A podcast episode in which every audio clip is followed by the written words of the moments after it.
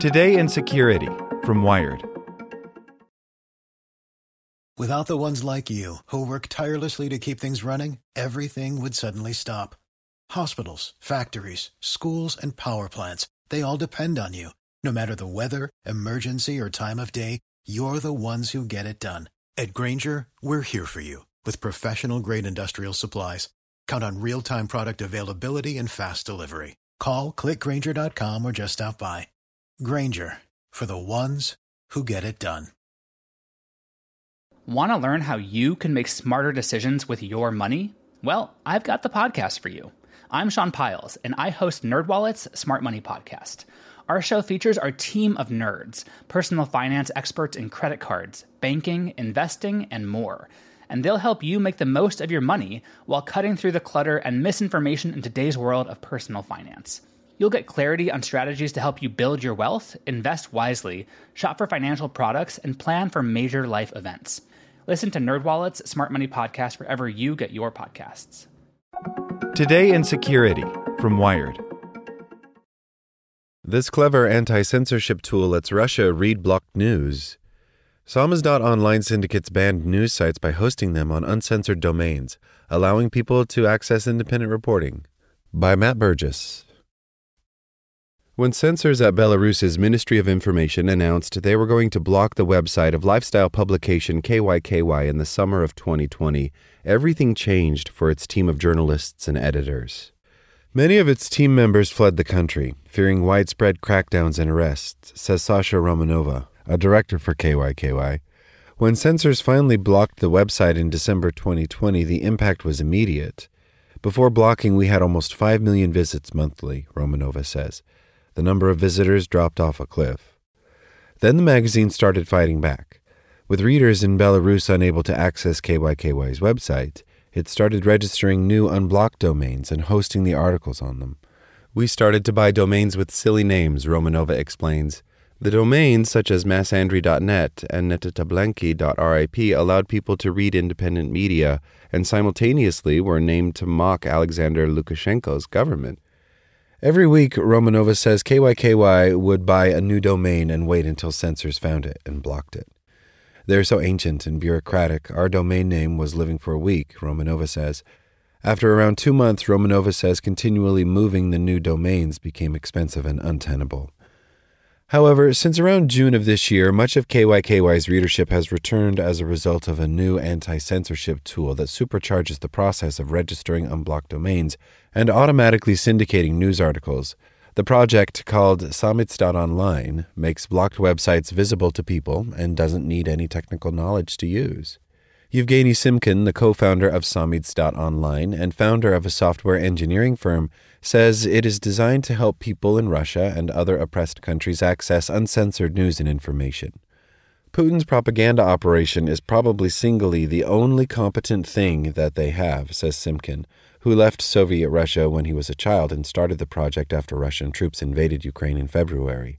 At least at this stage, undermining that is technologically not all that complicated. Around the world, countries that block websites frequently do so using DNS blocking, which essentially means that websites can't be accessed by typing their domain names. Samizdat.online, which was first covered by Business Insider, works by syndicating stories from news websites to new domains. We create and register these random looking domains in large numbers, Simkin says. Samizdat.online calls them SOS links. The organization has permission for more than a dozen blocked publications in Russia and Belarus to syndicate their content. Its homepage currently lists websites that it is syndicating, but pretty soon it will appear as a more traditional news site, suggesting articles from publications it syndicates and providing shareable SOS links to their websites. Every time you access the website of the Moscow Times using Samizdat.online, for instance, it will show on a different domain. When I open the homepage, I am shown it on the domain sfzgohtwrm.net forward slash.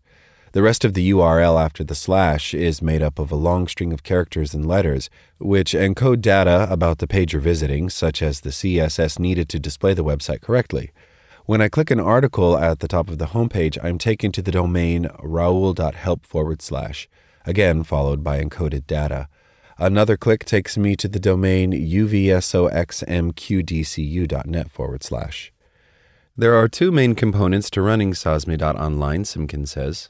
The first is a primary server that generates and stores the nonsense domains. This server also keeps a list of the sites the group is syndicating and the rules for displaying them. The second part is a series of decentralized servers that register the domains and host them. Then those domains are included in the randomization of link generation, Simkin says. The result is that people can dodge censorship by using links from Samizdat.online, with all the sites hosted on the open web. Unlike other anti censorship tools such as VPNs or Tor, this doesn't require any tech knowledge or software downloads. It's as simple as clicking a link and sharing it with friends. However, unlike VPNs or Tor, it does mean that if someone's web traffic is being monitored, there is a risk it can be linked back to them. Simkin says Samizdat.online doesn't store IP addresses of people who visit its links. Instead, it hashes IPs to know where people are accessing it from. The name Samizdat comes from the former Soviet Union and was used when people would self publish banned media and circulate it through underground networks. Samizdat in Soviet Union times was quite risky, says Anna Trubachova, the editor of Samizdat Online. If you were caught with the paper copies of it, you could be arrested, fined, or imprisoned. Both Russia and Belarus block scores of websites. Press Freedom Group Reporters Without Borders ranks Belarus 153rd and Russia 155th in its global index of 180 countries. Reporters Without Borders says Belarus was Europe's most dangerous country for journalists until Russia's full scale invasion of Ukraine started in February. It also says there are currently 15 journalists who are in jail in Russia, most recently Ivan Safronov, who was sentenced to 22 years for revealing so called state secrets that were already available online. Since Russian troops entered Ukraine, the Kremlin has ramped up its online blocking and crackdown on anyone who opposes it. Natalia Krapiva, tech legal counsel at NGO Access Now, highlights crackdowns on VPNs, anonymity service Tor, and the Russian state declaring opposition groups as foreign agents. Pretty much all independent media at this point, at least the major ones, have been blocked, Krapiva says. According to an analysis of websites blocked in Russia, more than 600,000 sites are currently inaccessible, an 848% increase between March 2021 and March 2022. Neither Russia's media regulator Roskomnadzor nor Belarus's media of information immediately responded to requests for comment about their censorship regimes. The website of the Ministry of Information also appears to be offline and inaccessible. Krapiva says Samizdat.online appears to be a useful tool to avoid censorship online, along with the use of VPNs, Tor, and other anti censorship tools. In the past, other efforts to mirror websites to avoid blocking have been created. There's really no single thing like a silver bullet that would solve all the censorship problems, Krapiva adds. However, having more options for people with different levels of technical skills is useful. As Samizdat.online prepares to fully launch, it is also on the verge of adding Russia's biggest independent news organization, Meduza, to its list of syndicated websites. Galina Timchenko, the CEO of Meduza, says the media organization reviewed how Samizdat.online works and decided to become involved. Before Meduza was blocked by Russian officials in March, it had 18 million monthly readers. Timchenko says it has lost around 40% of its readership from its desktop and mobile versions, while the number of people subscribing to its Telegram channel and mobile app has increased. After the first month of the war, we realized that blocking is working, unfortunately, Timchenko says. Timchenko describes the Samizdat.online system as a very smart way to get around website blocks. It will not give us a huge audience, Timchenko says, but it's a way to grow our audience inside Russia among those readers who are not very familiar with VPNs or who are not technically driven. Simkin says the long term goal of Samizdat.online is to be a profitable company due to the cost of spinning up servers and developing the project. Samizdat.online is also planning to add blocked websites in other censored countries, such as China.